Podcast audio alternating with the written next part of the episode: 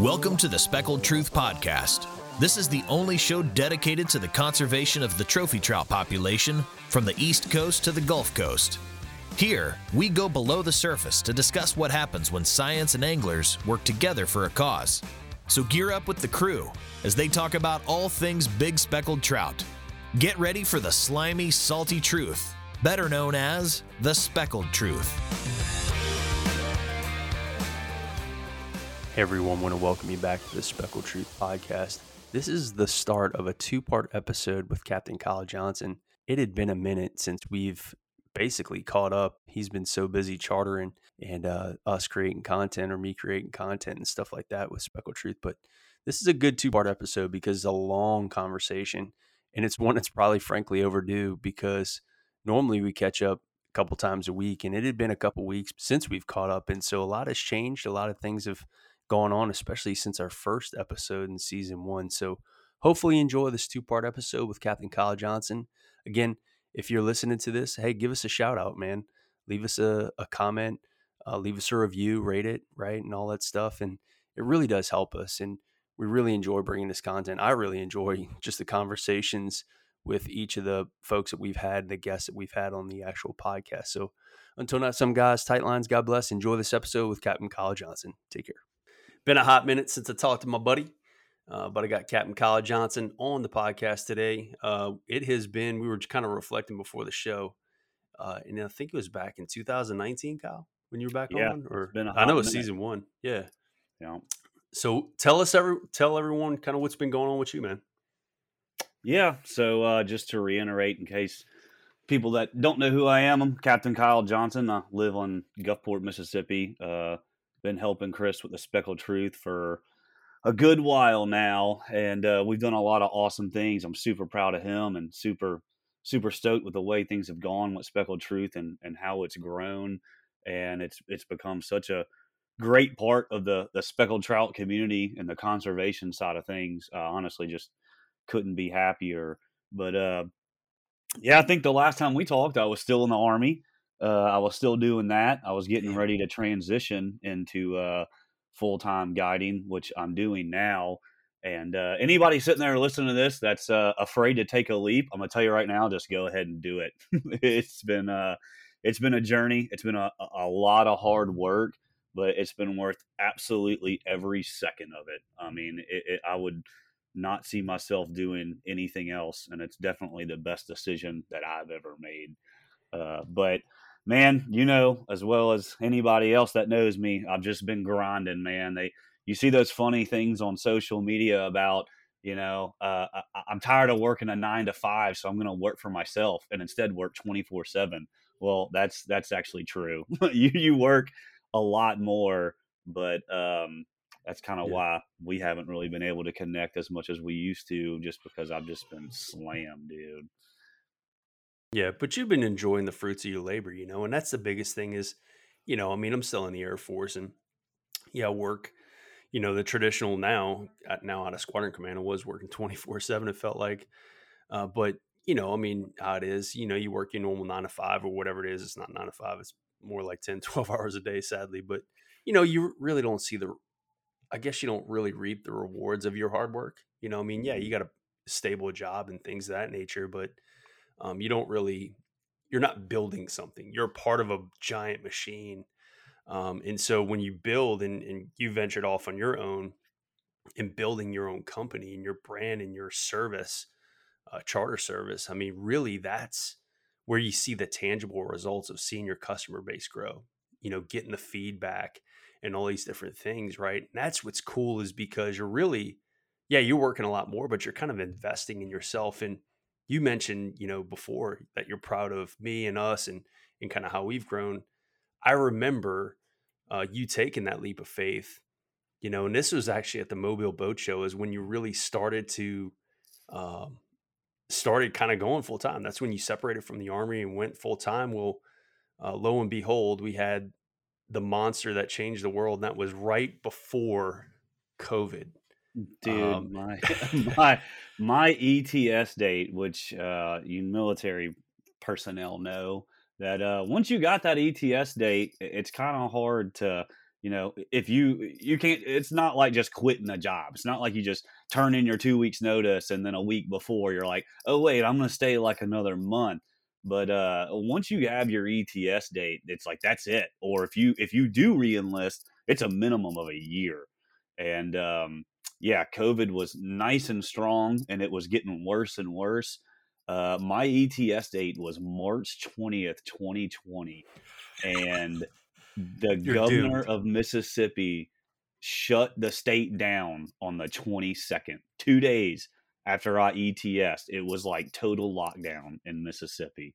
So uh, it was a little nerve wracking. I kind of lost my mind a little bit, but um, I stuck with it, man. I stuck with the decision. Uh, I kind of could see that this was um, it, it wasn't going to last forever. I, I just kept telling myself that. I was like, you know, I started thinking about other guides that I know, and you know, I'm very fortunate to have great relationships with people like Lowell Odom, and and and you know, getting to hear his wisdom and the things that he, him, and you know, Jay Watkins and all of them made it through the past 30 years guiding, you know, and I was like, if we can make it through BP, make it through Katrina, all that stuff, I can make it through this, you know, Yeah. just gonna have to play it out.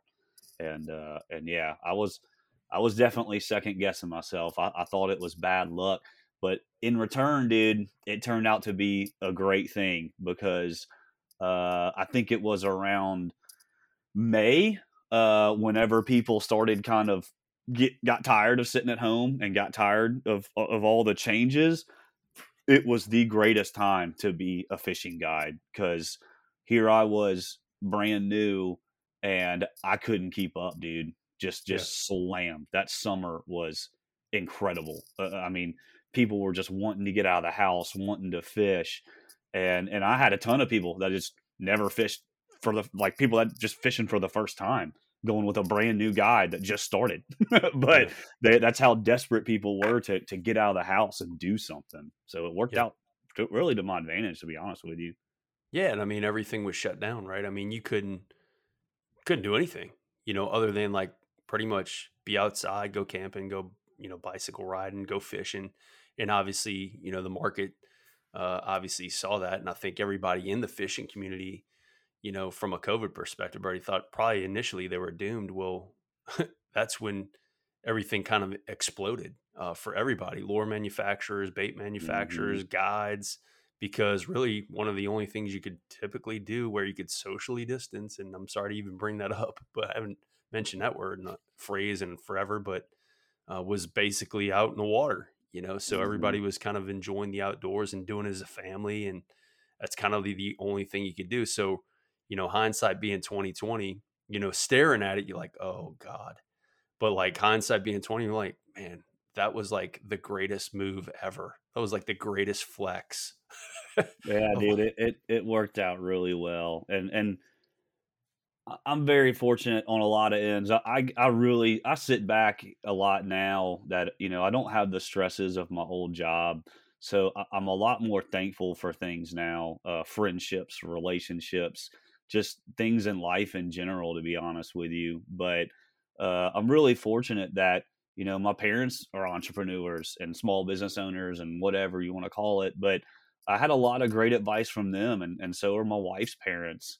And um, you know, it was like, don't start a business if you don't have at least a year's worth of bills, you know, like saved up for that for at least a year, because there's a chance that you know you you might not start making money for a while. And so I, I wasn't really worried about it on the money side. I had all that money sitting there, and I was like, well, that's why that's there.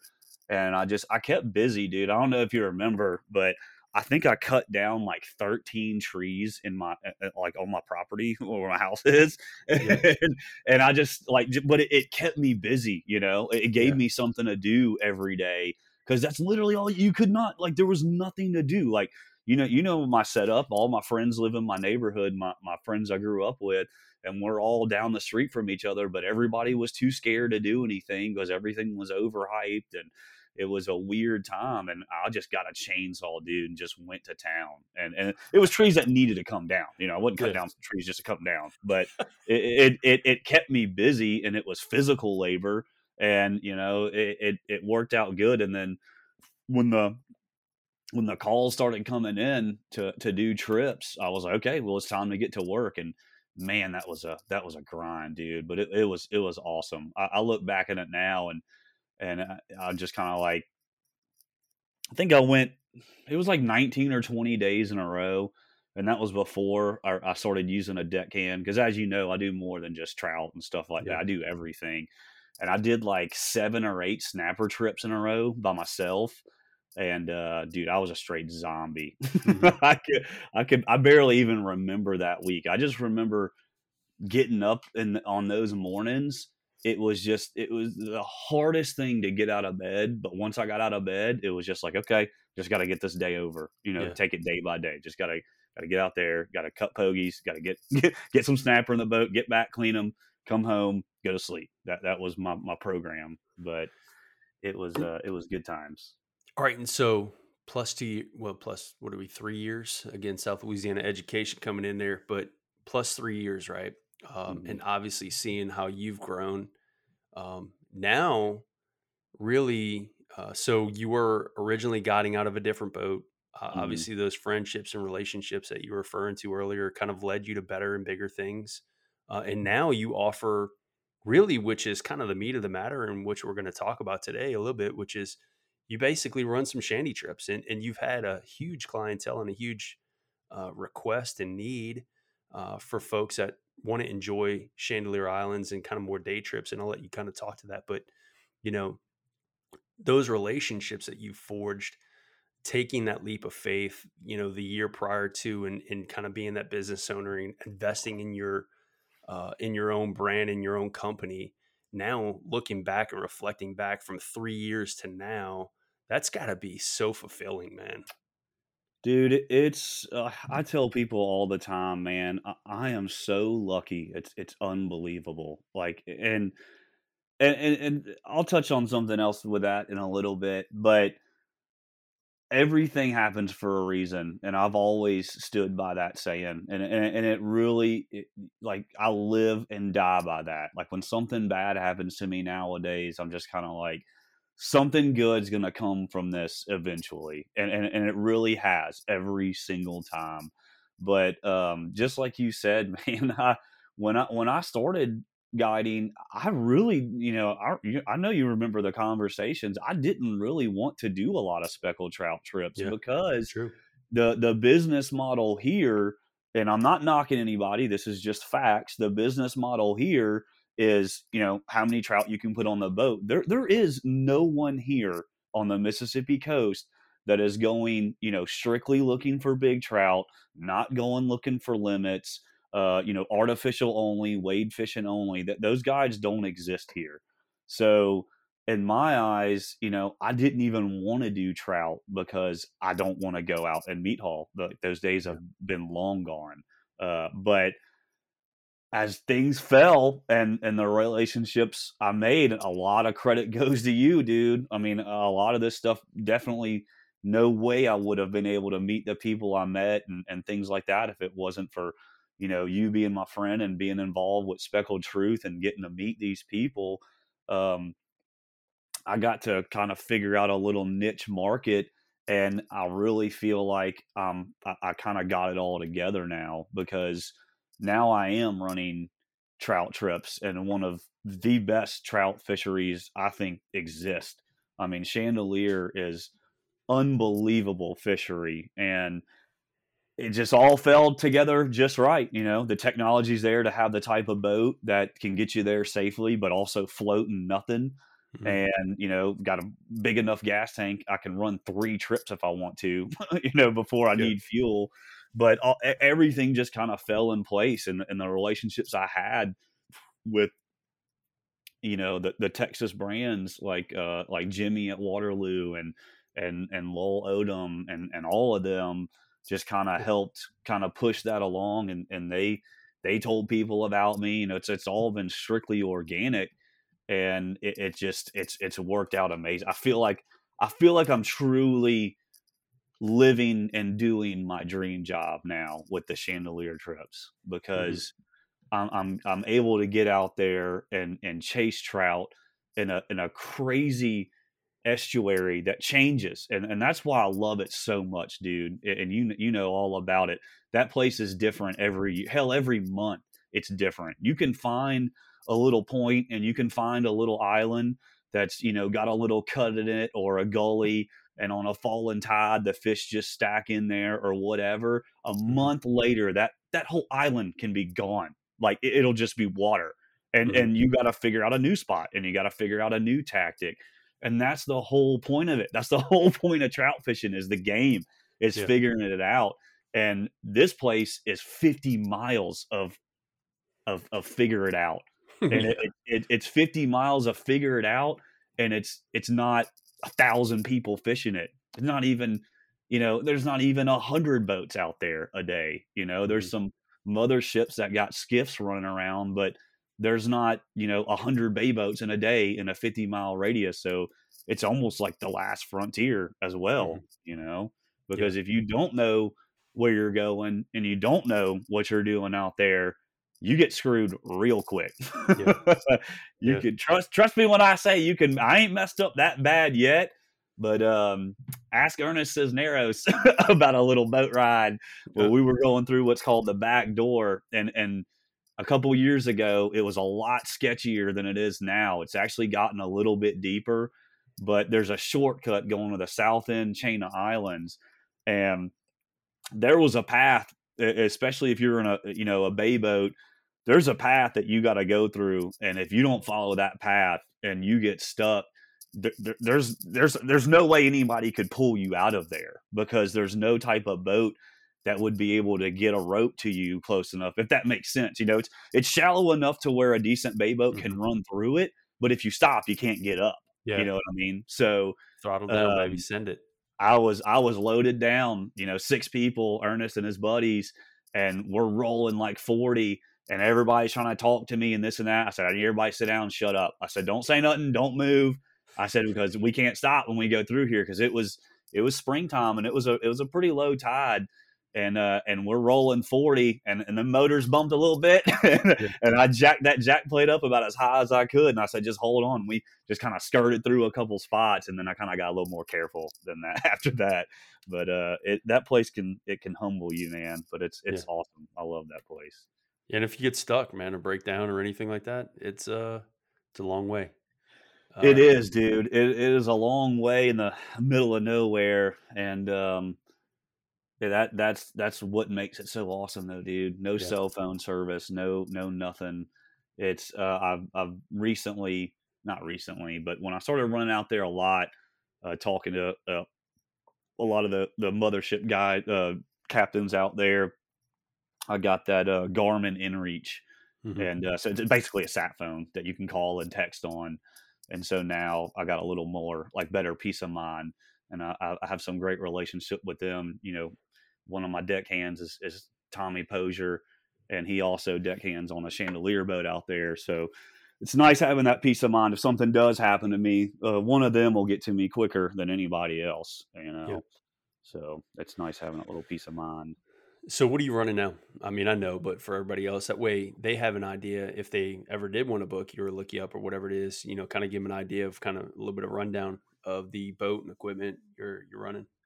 Yeah, so I got a well right now I have a 2021 Blue Wave Makaira. It's a 28 foot bay boat. It's actually the largest bay boat on the market right now. Mhm. Uh, a lot of people don't know that, but um, I have a new one on the way. Um, it should be here uh, into September. Uh, it'll be the the 2022 model, which is just a little subtle changes, but it's a 28 foot bay boat with a big bow. I mean, a nice big bow and I run uh, twin 200 Suzuki's on it. I ran twin 300s, and I also also took it out. I took one out with a 350, and uh, I just I think the twin 200s on that boat is really where it's at. Just Okay. fuel economy, weight, all of that stuff. Uh, I'm not a speed demon. I mean that boat that boat can run you know 55 60 with twin 200s and you put the 300s on it you know you might get eight nine miles an hour and, and for the Mhm. weight and the fuel and all that it's really not not worth it in my eyes but it's a really well laid out boat There's so much room on it it's it's unbelievable uh, it's the only boat I could really find on the market that had a ton of room behind the leaning post or mm-hmm. behind mm-hmm. the console.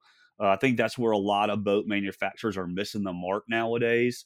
Is um, especially in like that bay boat arena. I understand everybody wants a casting deck on on the front and back, but the Makaira does have that. It does have a nice casting deck on the back, but I've got enough room to fit five or six guys in bean bags, you know, behind mm-hmm. and around my leaning post and that's kind of that's kind of where it's at. I kind of combine my you know offshore knowledge and experience from from fishing offshore with great offshore captains. Uh, you know, they use bean bags. And mm-hmm. so when I started doing this, even my old boat, I had bean bags for for longer rides. But uh, that's kind of the program, man. We we get yeah. in the boat, uh, everybody gets nice and comfy in a bean bag, and I just hammer it down a Chandeleur. Depending on the seas, uh, I can be there in anywhere from 35 minutes to you know i can get down to the south end and right at an hour like all the yeah. way down the south end. So and that and and that's important right for context just to give folks an idea you know 28 foot bay boat you know the battle wagon if you will uh, just being able to kind of push you out there consistently um, with some comfort right? And because i mean dude you know the mississippi sound i do. I ran a 22 foot you know skeeter uh, when I was fishing the the you know Barrier Islands out there, Ship Island Cat, all that stuff. Um, and dude, it, it, gets it gets sporty quick, uh, and it gets pretty gnarly quick, and and there's really no place to hide. So obviously, with you know a 28 foot and and having a little bit of maneuverability and and comfort, all that stuff just makes that long of a journey that much more bearable, you know. And so, I mean, for folks, if they ever did want to go do it, it's certainly cool because again, you're not really like a mothership I mean, you're kind of running and gunning, right? And you're you're enjoying that day. So you're going to spend a majority, I say majority, but you're going to spend some time, you know, running out to that to that fishery and then enjoying it for the day and then coming back, you know. So um, that's important, man. And so that's cool um, that you were able to kind of link up with that boat. Um, and I have yet to be on it, man. I'm not going to lie. So I'm kind of jealous. And you know, uh, yeah, you need to, you definitely need to come, but a funny little story about how all that happened, and, I know mm-hmm. people are going to get tired of me saying how how lucky I am, but it really is true. Uh, Ed Crum, for those of you who don't know, is also a, a speckled truth guy. And hell is Ed? He's dad life, son. He's got that that what fourth or fifth one on the way. I don't even know how many kids he has now. Ricky Brady bunch over there, man. Talk to him every once in a while. Yeah. But uh, Ed's dad is an insurance instructor, uh, insurance adjuster, adjuster yeah. uh, for for boats, and Ed's dad is really good friends with Joey Furlan, who owns Furlan's Marine. Who Joey is arguably the best fiberglass guy, you know, down here, any mm-hmm. with any by any means. And the proof is in the pudding because every single boat manufacturer that has a warranty claim just sends it to Joey instead of having it come all the way back to their plant because they know yeah. he's going to do it just as good, if not better. But Joey started selling blue waves a couple years ago, and Joey was telling Philip, who was Ed's dad, you know, I really want a, a, a, really hard charging guide, you know, to be representing Furlan's and representing Blue Wave and and all this stuff. And bef- right before I started guiding, I had talked to him before and uh, at that time they had the 28 foot hybrid and it just wasn't what i was looking for it, it was a 28 foot it's the same same exact hole as the Makaira, mm-hmm. but it's just too much deck. I, I don't need all that deck, but because yeah. of you know the near shore and you know semi offshore stuff that I do, I, I, need more walk around space for clients that you know so they can be comfortable. But um, he was still looking for that even after a couple of years of, of me talking to him before I even started guiding. And uh, you know, Philip, I, I, fished with Philip a couple times, you know, with Ed or, or we took him, you know, on, on our boat and stuff. And Ed's dad, just as good as fisherman as him, you know, if not better, yeah. you know, uh, Philip's a great angler too. And, uh, and Philip was like, you, you gotta, you gotta get with this guy, Kyle. Like he, he's to do, a, he's, his business is going to do well he spoke very highly of me. And and when Joey called me, first time Joey Furlan and I talked, I think it was he called me at like eight thirty at night or nine o'clock at night or something, and I could hear him doing something in the background. Dude's the owner of the shop. He was yeah. still he's got fifteen employees. He's still at work, still working on something. And we talked on the phone till like one in the morning. That's the first time we ever talked. No kidding. And and and we kind of built that relationship, and we're very similar in a lot of ways. And Joey, uh, shout out to Joey, man! What a what a great guy, and and definitely believing in me and and and my pursuit of of what I had planned. And he's been, you know, one of my number one cheerleaders for sure uh, like just dude you you got it you can do it you know just kind of reinforcing any idea I, I pushed to him but got with joey and uh, got with the guys at blue wave you know at that mobile boat show that you were talking about you know the the owner of, of blue, the, the steve stephen parks who used to be the owner of blue wave was there and met with him personally and, and talked with him and like I'm saying, I wouldn't even have been at that boat show if I wouldn't have been there with y'all with Speckled Truth. You know, it's yeah. it's crazy how all these things fell together. But uh, you know, talked with them and, and talked about what I could do for them and and it's it's been an awesome relationship, man. Blue Wave's a, a, a damn good company, and they really take care of their people and stand by their product, and just all their boats are just the layout just makes sense. They they really have a great layout uh, on their boats and the holes are, are performance driven holes man. Yeah. they, they ride well and they're they they like to go fast. That's the only thing about them it, it's one of those holes kind of like a it's kind of like a ranger. Like you look at a ranger bay boat and, and you look at the boat and you look at the hole uh, and, and you you don't think that that boat's really going to ride that well just by looking at it and then mm-hmm. when you go on it, you're like, damn, this thing's a tank. And it gets on top of the waves and it just it just hauls ass on top of them. And it's the same thing with the blue waves, man. You can't be scared to to get on top of some stuff that you normally wouldn't think you'd be able to. And once you get on top of it and that stepped hole kicks in and, and yeah. it's making that air pocket under the boat, you're just gliding across it. You know, it's it's it's it's really something you got to see to believe.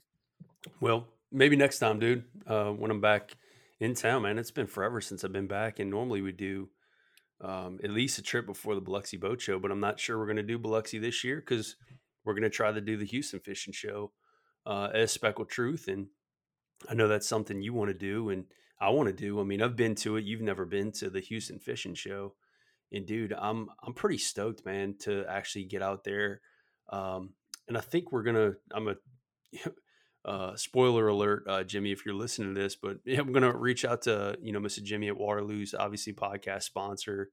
Um, you know, been obviously super supportive of us and uh, maybe just go and work for him, right. And, and lend our services in the Waterloo booth and, and really kind of get an opportunity to kind of maybe see and scan the, the, uh, the atmosphere, if you will, and, and kind of really maybe engage with some of our followers and, and maybe talk to some folks about, you know, conservation. So, um, but yeah, maybe man, uh, man, I got to get back home. It's been forever, dude. I need to see pops. And last time I saw him, which was forever, uh, he came to my change of command. But before that, man, it was man so long before that. But um, dude, talking about you know opportunities in you know kind of these you know dots connecting, if you will. You know, it, it's really cool um, to be maybe a part of that a little bit, but also too, dude, it's because that's where your heart's at, right? I mean, that's where you know when you kind of came and and hey man, let's let's kind of see if we can make this thing work and and we had a similar mindset, which is really kind of fishery first. It's very selfless, um, and we really want to take care of a fishery and really, you know, kind of engage people in a in a very kind of truthful manner, um, and get them engaged in a conservation without kind of ramrodding it down their throats. And it's, I think my point is, it's with good intent and to that end is that yeah you're right i mean good god i've never would have thought i'd have met the people i've met through speckled truth and and it's cool to see the opportunities kind of take shape from you know one relationship that somebody has to another but it's all kind of based in just doing, doing right something thing. right thing right yeah, yeah exactly. that's the best part about it man is there's no you know there's nothing behind what we do and and, and you know uh, I, am sure people know is not we're not sitting here getting rich off the speckled truth i can 100% promise you that all of us that are involved have invested our own money and lots of it at, at, at some point or another and and it's really just doing something for for the right reasons and like you said, not not shoving it down people's throat. Just just hey, you know, if you want to if you want to release a fish, that'd be cool. You know, uh, that yep. that type of thing. So um it, it's it, that's the I think that's the best part about it, Chris, is that we're doing what we feel is is is right and what we feel is good and and the rewards have been so good and things we never would have thought would have came from it you know what i mean it, has yeah. been it's been really cool man it, it's it, i was looking back on i had a missed call from a client the other day and he was like yeah man i, I tried to leave you a voicemail but your, your mailbox is full and i was like what and I and I, I, went back. I just you know just being lazy, just not deleting my my voicemails. And I go back to delete my voicemails, and I've got missed calls from like Carter Andrews or voicemails from Carter Andrews, Jay Watkins, Mike McBride, Lowell yeah. Odom, you know, Peter Miller from Peter Miller Fishing. Like, you know, I got these voicemails from like people I'm like like was watching like I still do, but people I grew up like watching on TV and, and idolizing and being like, man, I sure would like to meet that guy one day. And now I'm like, I can just pick up the phone and call them and pick their brain and talk yeah. to them and we can talk for hours. And that is uh, literally without a doubt stems from doing doing the right thing and and just trying to push you know i, I hate to say push conservation because yeah. i kind of feel like that puts back on what we were talking about about people that try and shove it down your throat but really just trying to spread conservation i guess is is a, is a better word i talked to I, i'm sorry go ahead kyle my bad, my bad. I, I was just going to say I, I got a funny story that kind of relates to all of this um, and, and i said this and it just it really just rolled off my tongue. And, and when I said it, it was like the probably one of the deepest things I've ever said. And it could probably be worded better, but uh, I, am on a trip last year, and I, and I had a uh, a kid. It was a, a, kid and his dad, and and the kid was great. He was a great angler, man. I think he was like 13 or 14, and um, he had seen a bunch of pictures of triple tail and the triple tail I was catching and stuff, and that was really like the main target. But the dad the dad kind of had a different thing. The dad was like, you know, I really want to get some redfish. I'd like to get, you know, a couple trout to eat, and I'd like to, you know, do this and that. And the kid, he just kept talking about triple tail, and so you know, unfortunately, kid, dad's paying. so, you know, I'm like, I, I, was like, I was like, I gotta, I gotta knock out what dad wants so I can, you know, put this kid on a triple tail. And and I, I, say he was a great angler because I saw that while we were fishing for everything else. So I just got real lucky, and and we knocked out all the other things that he his dad wanted to do. I mean, literally checked off every box. And we had like an extra hour left on the trip, and I'm notorious for giving people way too much time. And I already had it in my head. I was like, I'm not going back to the boat slip without this kid catching a triple tail.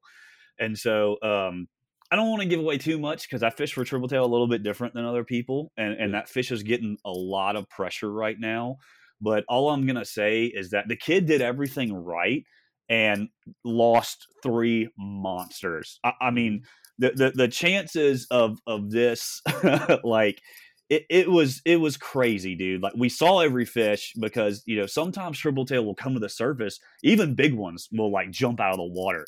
And we physically saw all three of these fish, and they were 15 to 20 pounders, which is big fish for here. I mean, it's a big triple tail anywhere, but you know, you got people catching 30 pounders on the reg, uh, you know, out of Venice nowadays. Yeah. So uh, I guess a, a 15, 20 pounder doesn't sound that big to some people, but it, it is, I promise you, that's a big triple tail. And so this kid loses three triple tail, and dude, he is like the most butthurt you can be. you know, he's like, yeah. he's down and out. And I'm sitting there and I'm just like, sorry, dude. I was like, we're going to get one. I was like, because, and, and my attitude now when I run trips is like that. Like I stay as positive and as optimistic as possible, even if I think the odds are stacked against me. I still just say it out loud and I tell myself, I'm like, we're going to get into the fish. We're going to find something because uh, literally do every time. And I think a lot of that has to do with that mindset. But he's like, he's like, man, how are you not, how are you not pissed? Like, how are you not mad that I lost those fish? Like you said, those were great fish. And, you know, I saw them and they were huge. And I said, dude, being negative and being mad about it, you know, that's not going to get anything for you. And this just came to my head as I was saying this to him, and it makes so much sense. I said, dude, a lot to do with fishing has to do with luck. I said, you, know, you can have all the skill in the world, but there is a lot of luck that has to do with it. And lucky things don't happen to negative people. Yeah. And you you really sit back and you think about that. You think about somebody that's negative all the time, that's worried about everybody else, that's worried about, you know, everything and they're they're bitching and complaining and they're mad about the world. Lucky things don't happen to those people. So and, and it's crazy when you when you really sit down and digest and I, like after I said that, I was like, damn, that's pretty legit. I was like, that's that's that, that really makes sense. And I was just saying it because it was something that was true and something for in the moment for him. And he was like, he's like, you're right, you're right. And he kind of pepped up and he was like, yeah. so we're gonna get it, we're gonna get. Lo and behold, finally got one. 12 pound triple tail, his first triple tail ever. You know, it took another hour to find it, yeah. but uh, we ended up getting it. And when we got back, his dad was like, he was like, dude, he was like, is that like a saying that like you heard online or you read online yeah. or something? And I was like, dude, I, I, honest to God, it just came to me as I was saying it to him. He was like, that's pretty good, man. He's like, he's going to remember this trip for the rest of his life. And I think he's going to remember that. And that's going to help him a lot. He was like, I really, really appreciate it. Yeah. And it's those trips like that that really make me love what I do. Down South Lures has been making lures for the inshore angler for years now, and it's easy to see why. From their 4 inch Southern Shad to their much larger DSL Supermodel to the 3 inch burner shad, their versatility is really in every angler's arsenal. Better yet, they're actually made here in the USA as well. So support this Texas brand that supports you, the fisherman. And next time, go check out the hashtag swims in a fall action of a down south lure. Reel Sportswear humbly started making shirts for a few local fishermen. Rooted in simplicity and utility, Reel's minimalist approach is a reflection of what binds the fishing industry together. Now found throughout many coastal retailers, their lineup of comfortable and functional gear aims to make your time on the water a success. So next time you're gearing up, wear what guides wear and consider Reel Sportswear. Despite its unique name, Stinky Pants Fishing has been making wade fishing gear for the Texas angler for years. Located here in Texas, they make anything from boga floats to boxes, stringers to wade fishing straps, really anything that the inshore angler needs to make their time on the water more efficient and more effective. So check them out at stinkypantsfishing.com and get some equipment to make you a better wade fisherman. I want to welcome Waterloo Rods as our Season 3's newest sponsor. Located in Victoria, Texas, Waterloo builds some of the most functional rods for any inshore application. Whether you're in the market for a carbon mag, an HP Light, or a slam mag, or their Salinity series, definitely check them out. Also, check out their Waterloo Pro Shop, which carries most, if not everything, that the inshore angler needs here along the Texas coast. So, next time you're in the market for a rod, definitely check out Waterloo Rods, and you might as well fish the best. MirrOlure is an iconic brand found in almost every inshore angler's arsenal. From their 17 or 27 MRs to the MirrOmullet or the Top Dog, even their soft plastic lineup, as well as the Paul Brown Series Fat Boys. These lures have been trusted by many anglers across the Gulf Coast and beyond. So next time you're out there looking to fire up a bite, remember, tie on a MirrOlure and turn on the bite. Texas Custom Lures and the original Custom Corky are back again for season 3 sponsors, and we couldn't be more appreciative. These lures and colors, which are produced by some of the most renowned anglers up and down the Texas coast, have been producing for decades. So, whether it's a Double D or a Fat Boy floater, and Plum Nasty, Texas Turnip, just to name a few, remember next time you're looking for that next big bite, the big girls aren't colorblind. And how cool is that, man? To kind of get that direct feedback loop right then and there, and probably see the impact that that the, either those words, obviously that catch had in that kid, um, and then that's yeah, again, man, that's kind of a life shaping moment, and to kind of be there and do that and doing something you love, man, that's that's freaking awesome. But you know the cool, other man. the other was, thing, awesome. I'm not gonna lie, Kyle, that was actually pretty dope, man. Uh, yeah. that that's a really good that's a really good saying. Um, but um, one of the other things um, that you know, kind of along maybe those same lines, but personally happened to you was you know when we went down to Port Mansfield, you know, and the opportunity you had there, and I can't share that because I wasn't I wasn't a beneficiary of that. Um, but if you can, man, kind of share that last day, if you will, or last afternoon uh, that we had down in Mansfield. Oh wow, we didn't. That that was after we did the first podcast, right? Oh yeah. Oh God, yeah. Okay. Wow. Yeah. I Well, was in 21. yeah, dude, that was uh definitely one of my most memorable trips. I, I'd say phew, that's definitely top three. Uh, uh, the other two would be with my dad, but um, it's it's right there. But anyway, so yeah, we were down in Mansfield. Um, we That was fished right when the truth was coming out. Yeah. Yeah, so we were fishing with Wayne Davis and them with Kwiggler, and, and, you know, getting some uh, content and, and field testing that truth color ball tail shad, which you didn't stick with and throw the entire time like I did. By the way, Well, y'all I know stuck. that. I stuck to the guns and threw that the entire time. Just want to put that on record. But well, dude, you know me, and that's and that's hopefully what's what people people at least appreciate is, dude, I'm not going to sell out. Um, I, admittedly, that's why we're there. But bro, I'm I'm there to catch fish, regardless. I wish you would have told me. I, I was thinking, I, in my mind, I was like, I don't want to put something else on. And Chris be like, dude, we're here to do this. And and then I look over and you got a corky on, and I'm like, whoa, whoa, whoa, whoa. I was like, hold up. I was like, you mean to tell me you've been throwing other stuff this whole? Because you know how me and you are. We we fish totally different. You know, you like to fish deep uh, when you wade in certain spots, and and I kind of like to stay, you know, shallow or, or kind of, but. You know, you, you basically what I'm getting at. You you go off and do your own thing. I go off and do my own thing. We never Yeah. stand shoulder to shoulder True that. But uh, I, I didn't, you know, because of that, I didn't realize that till like that last day. But anyways, we're down there doing that, and um, I'd talked to Jay a couple times before this, and um, kind of fanboying out. I, I, I know, but I- really, really wanted to fish with him. Yeah, this does make sense now because it was after I heard the podcast uh, he, that he did Yeah. with you. And, But and Mike I- was fishing with us during the day. Mhm, Yeah, so Mike McBride was fishing with us for today, and of course, Mike McBride fashion he caught the biggest trip, biggest fish, biggest trout the entire time. Um, but we were, uh, I was talking with Jay here and there, and I remember you had to get back early, uh, so you had to do something with the family or something. You had to leave at a certain time, and um, and Jay, uh, we were texting, and where I think we were in the land cut, weren't we? Is that where Jay came and picked us up? I, I think Yeah, pretty- so. We- Yeah, We'll go so about we, that were- far. we yeah, we were close to there, somewhere like that. But uh, Jay was gonna say it. text. Yeah.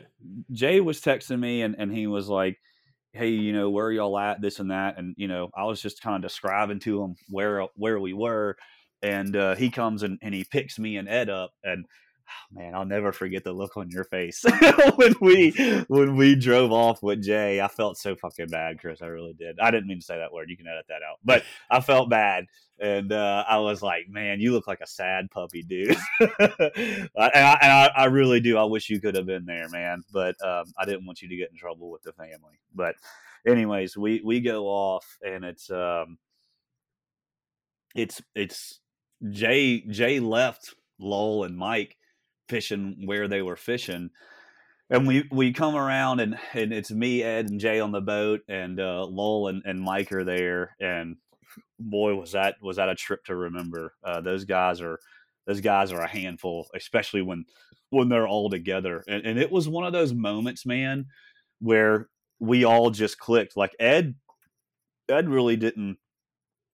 He didn't know Mike and, and Lowell that w- as well as I did, you know, from fishing with Mike and talking with him over the years and uh, and and and really, I don't think Ed had even talked to Jay at this point yet, like you know, on the phone or anything. And I've already had a couple conversations with them, and so we all of us together just clicked immediately, like we were old friends meeting up. They they were old friends meeting up that have fished together since longer than me and Ed have been alive, and uh, me and Ed just kind of fit right in there, and I, I thought that was that was pretty awesome. But we're wading this stretch and you know we kind of get in our line everybody picks their path and um, we're throwing we're, we're all throwing custom corkies and jay's throwing a, a pearl harbor and he's he's just burning it it's not a floater it's just a pearl harbor custom corky he's just burning it on top like he does and and you know i kind of do that as well maybe not as fast as him but i do like to work mine like that as well and uh, we're walking into a spot and we just see a ton of mullet just just kind of dancing all over the place and we we hone in on that. We start walking towards it, and boom, Jay sticks a pig, and he gets it up, and you know, we take pictures and video, and he's like, "All right, I'm walking back to the boat. Have fun." and it was just such a flex, you know. He was like, "Yeah, I caught a seven pounder, so good luck, guys. Good luck beating that." You know, and we were just like, we were like, "Dick," you know. And and so uh, Ed and and Mike had walked off way off some other weird different path, just like Ed would normally do. So and, Ed, and that's Mike, where I get it from, by the way. Yeah. When I fish with Mike, and I do that a lot, we do, we go our separate paths, and so when we fish together, it's like, who's picking up the boat first? Because it's we're so far away from each other, it's ridiculous. Yeah. Um, anyway, so sorry. Ed, Ed and Mike, you know, two peas in a pod because they just went off and did their own thing, and unfortunately, it wasn't the right thing. Uh, they didn't do as good as us, but he sticks that, and then um, he's walking back to the boat, and uh, Lowell's already caught two or three, four or five pounders in a row. As as me and Jay are sitting there, you know, I was taking pictures, did a little video, you know, stuff like that. I was kind of seizing that moment, you know, and uh, and got the the release on video and all that. And Jay's walking back to the boat, and, and I'm walking back to Lowell. He's like, he's like, you better get back here, bub. and he was like, it's on. So I get over there, and man, it, it was just a phenomenal trout bite on those corkies. And I honestly lost count of the four and five pounders we caught. Uh, me and Lowell just standing there, just banging them back to back, and uh, of course releasing everything. And I get a, um, I throw out there and just get this freaking stupid thump, and it's just peel and drag. And and we hadn't caught a redfish at this point, so that didn't even cross my mind, you know. And I was like, oh, this is this is the one, you know Yeah. and and get them to me and and it's a red it's a nice Ah. slot red and i'm like damn and so uh lowell's still sitting there you know banging them out and um i'm sitting there trying to unhook this red that swallowed the corky and i, I get it fixed throw back out there another freaking monster slams it another red and i'm like you got to be kidding me and so I, I I get that one i horse him in get that one off and then throw it out there again another red.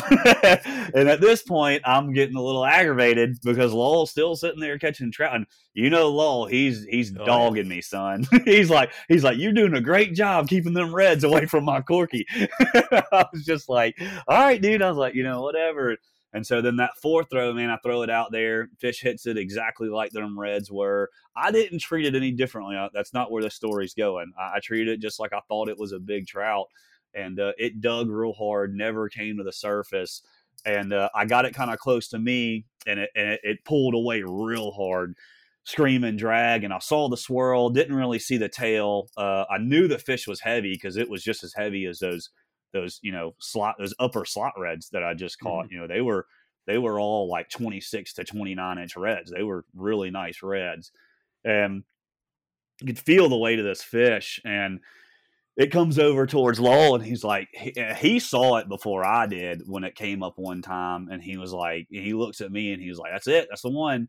And I and I, I pull it over towards me, and it, it runs again. And by this time, Lowell came a little closer to me. He had reeled in. He was just kind of watching, and he was probably like ten feet away from me. And the fish comes up just right next to Lowell and just rolls on the surface and not out of the water. You know how they just come Yeah. up and roll just comes up and rolls and just spits that corky out and it just it just floats right next to Lowell. And he look he shakes his head, he looks at me, he goes, That was a big one, bub. You know, and Lowell saying that's a big one, Yeah. you know, I, I was like I was thinking, okay, you know, that's probably a, a pretty decent trout, you know, this and that. And um and I'm sitting there just distraught, you know, I, I Yeah. freaking stupid redfish after redfish after redfish, then finally get the fish I came there for, and he spits the hook in front of Lowell of all people. the king of uh, one-liners. Oh, dude, yeah. And so I'm sitting there, and and I'm I've got my head down, and I'm bending my corky, and you know I got my sad face, and he's like, "Well, you, you gonna? I gotta I gotta be careful how I say this because you know he, he cusses just as much as I do."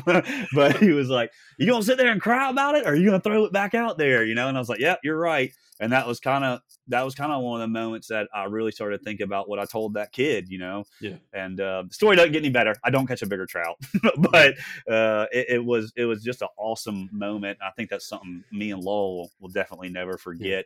And we're get done with that trip and and and Jay picks us up and we're on the way home. The sun's going down in Mansfield, and it's you know Jay and Mike talking uh, on on the front of the boat, you know, or on, on the console, you know, yeah. driving, and and me, Ed, and Lowell are sitting on the back talking, and uh, we're just I just soaking in that moment. It was it was really awesome moment.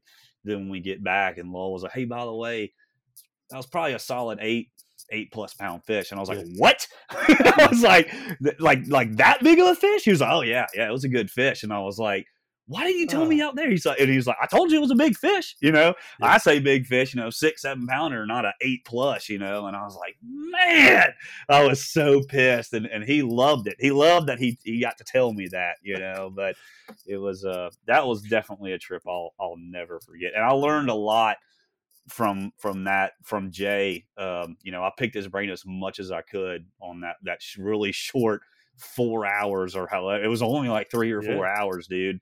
And um, you know, I asked Jay, I was like, "Is that a spot that you know you normally fish or or what?" He was like. Kyle, this is my first time down here all year. he was like, I literally got in town five hours ago. I was like, oh and he was like yeah it looked good. It checked all the boxes. He was like there was bait. There was you know the water was moving right. The wind was blowing right. And he kind of broke it down and uh, i really started changing the way i fished after that mm-hmm. as well kind of adding some of the things i learned from him. Yeah. And dude it was funny because i text y'all i'm like man how y'all did? And then like you start rattling off pictures and then you send me one video. Actually it wasn't um, you that sent it, but it was like Mike posted on like Facebook like that that evening, and it was like him talking about basically. Uh, no, I take that back. It was Jay's post on his Instagram where he's like, Mike uh, is just kind of talking like he always does, like telling you the angle of the moon and and how it's impacting the fishery and a bait fish and like all the scientific analytical hyper analytical mind that uh, that Mike McBride thinks in, and he's just kind of nonstop, just talking about, blah, blah, blah, blah. and uh, and as much as Mike gives Jay hell for about talking a lot, Mike really does talk a lot. But oh, Jay's in a video and he's like, you know, and this is Jay Watkins, you know, and he's like, you want to see a legend? That's a legend right there, you know. And then you guys are in the background. I'm like, son of a bitch.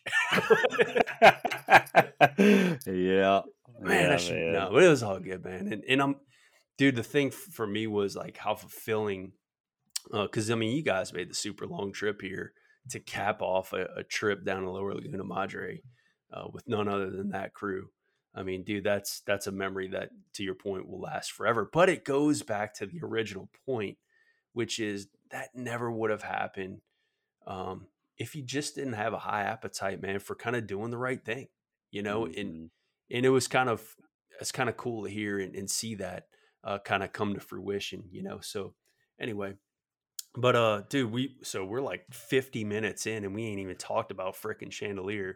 I told so, you, dude. I told you, you were like, it's not like it's gonna be an hour and a half. I was like, okay, well, that's that's why I got four beers sitting in my desk and not one. well, shit, I had. well, now we're cursing because I've already had a just a bourbon there. I'm drinking some well, Woodford it's, Reserve. It's about to get even better. Drink up, boy. oh man, I got I got stuff to do. No, joking, but uh, no, for real. Um, so let, us get into it right now. Uh, just All a little right. bit. We won't get into you know time of year and things of that nature unless you feel comfortable. But really, the biggest thing I want to talk to you about was you know from Chandeleur perspective, um, you know, breaking down that fishery. But let before you even get there, like what what are some what are some kind of notable trips? Maybe some notable notable fish, uh, and maybe what some things that people can expect to encounter uh, out there. So uh, this is kind of the same thing I tell a, a lot of clients. Uh, it's it's a great fishery, and there are stud trout there. Don't get me wrong, but it's it's not like Mansfield or Baffin, you know, where there's just a ton of you know seven, eight pounders that get caught a year. You know, there's a handful that that that we know of. You know, there, there's those motherships.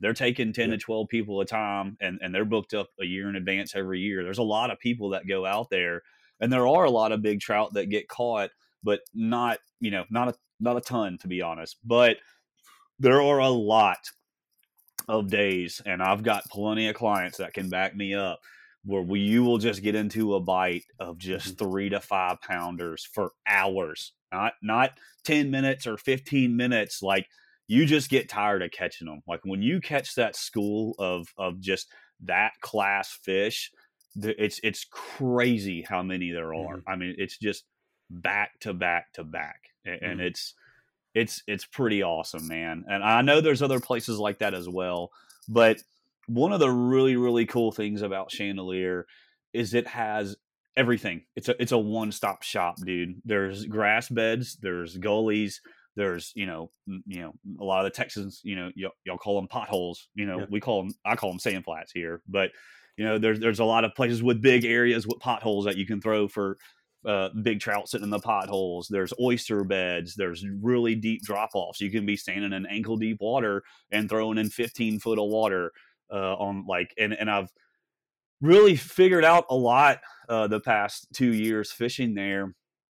It's also something I kind of want to touch on because um, a lot of people ask, like, "Oh man, have you been you know fishing this since you were a kid and this and that?" And the answer is no, um, I haven't. I, I really started fishing it hard when I got that blue wave and I think that it really works out to my advantage and and the way you you need to look at it is that I'm coming into that area brand new. So I, I don't know that, you know, this is some spot that, you know, people have been fishing for 30 years where they've been smashing trout.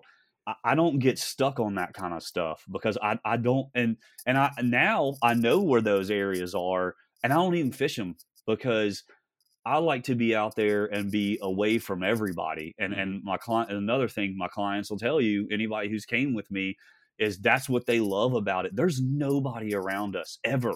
Like hardly eh, like we've got to be really struggling to kind of go to some of those spots where I know there's some fish just so I can put my people on some action, you know, and yeah, we might get a little bit of company, but it's still nothing compared to you know the stories they tell me of people you know when, when we're wading a stretch and i've got a guy that comes up and i'm i'm kind of like man that dude just cut us off and they're looking at me like you're joking all right? And i'm like no that dude cut us off and they're like man guys will stop like right they'll point they'll be like guys will stop right there. That that's cutting you off. He was like that guy's being nice and i'm like oh okay well i'm not i'm not used to that you know? Yeah. so i've kind of really figured out uh, just a lot of just little, and it's really just just going back to the basics of of finding what you need for trout and and that's uh, what i've really figured out for Chandeleur is um it's just it's gonna sound dumb it, really is the basics it's just clean water moving water and bait that, that's really what it is yeah. you there can be three quarters of that 50 mile chain of island can be dirty water and if just that north tip is is clean, there's going to be a ton of fish there, and there's going to be studs.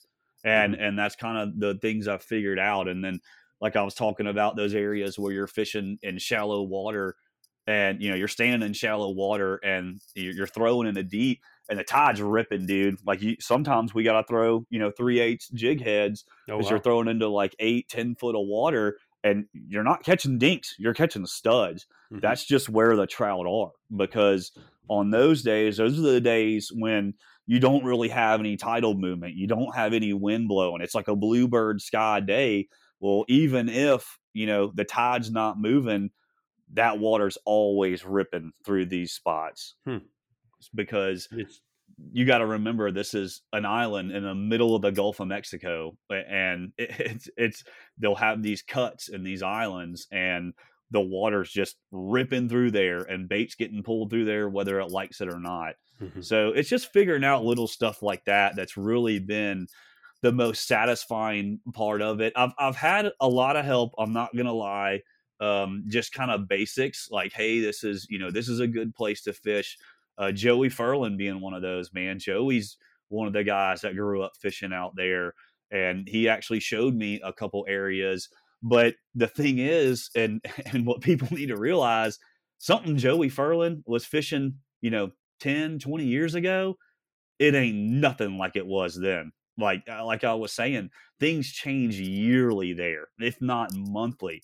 From even if we don't have a storm, things are changing out mm-hmm. there and that is that is what i really really love about it and and a lot of those days sometimes when i'm really on the grind and i'm not you know 100% on top of my game you know my clients enjoy the thrill of filling it of figuring it out like hey mm-hmm. man like should we go try this or should we go try that i'm like absolutely let's go you know let, let's go yeah. try something different this ain't working and that's always super satisfying to them whenever they're like, yeah, it was my idea that, you know, put us on the fish. I'm perfectly fine with that as long as they call it fish, you yeah. know? So uh, it's, it's cool, man. I, I really do. The, like I said, it's like living my dream job, dude. Yeah. The majority of your clientele, do you find they're local? Do you find uh, like they're from a certain region or, or, or they oh, just... yeah. It's, okay. it's mainly Texas. okay. uh, and, and, and that's fine. Uh, it's, you know, this isn't. I have taken a few people that um, it was their first time waiting. Um, I don't mind that to be honest with you, because if there's going to be a first time place you wade, Chandeleur is going to spoil you, but it's also going to let you, you know, everything's different the first couple times you wade. You're not, you're not used to having a place to set anything down. Yeah. You know, like you don't, you don't, you can't just set your rod down and unhook a fish. You, it's those little things like that that people got to figure out. But uh, mainly Texas, but one of the really cool things is I, have actually got a lot from Louisiana, and, and, these aren't guys that are wanting to go out to Chandeleur and, and do it themselves.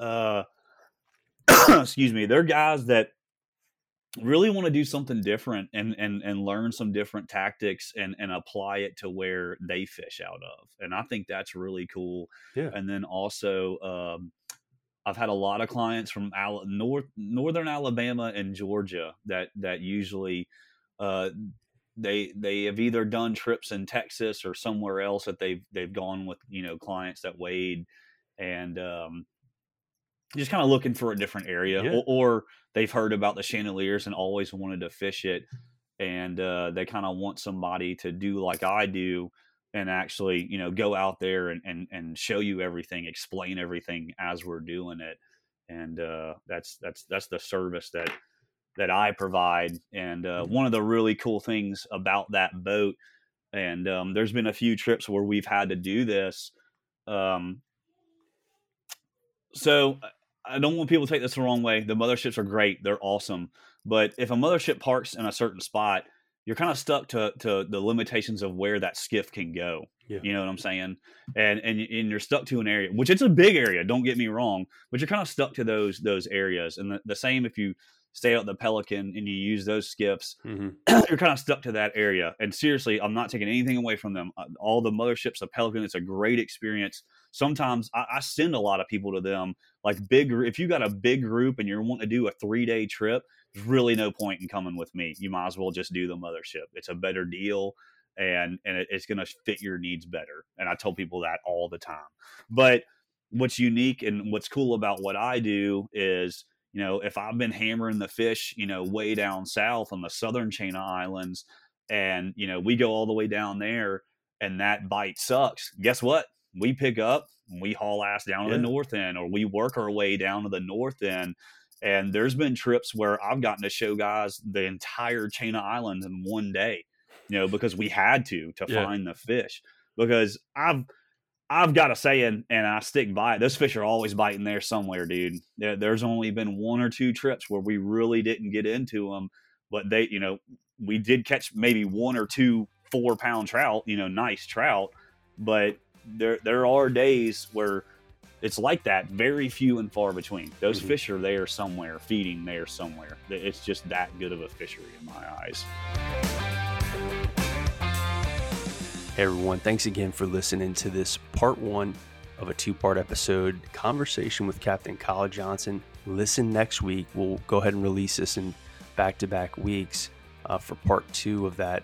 And then after that, we have a really good episode with uh, Pat Murray, the CCA national president, uh, following Captain Kyle Johnson's part two episode. So, hey, thanks again for your listenership. Thanks again for all the support, the lure sales, the comments, the ratings. Please do that. It really does help. And uh, I really want to say thanks again to our sponsors you know, down south lures, Stinky Pants Fishing, Waterloo Rods, Custom Corky, Texas Custom Lures, MirrOlure, and Reel Sportswear. We absolutely love their support. We hope you do too. So until next time, guys, tight lines, God bless. And always remember take what you need and release the rest. God bless.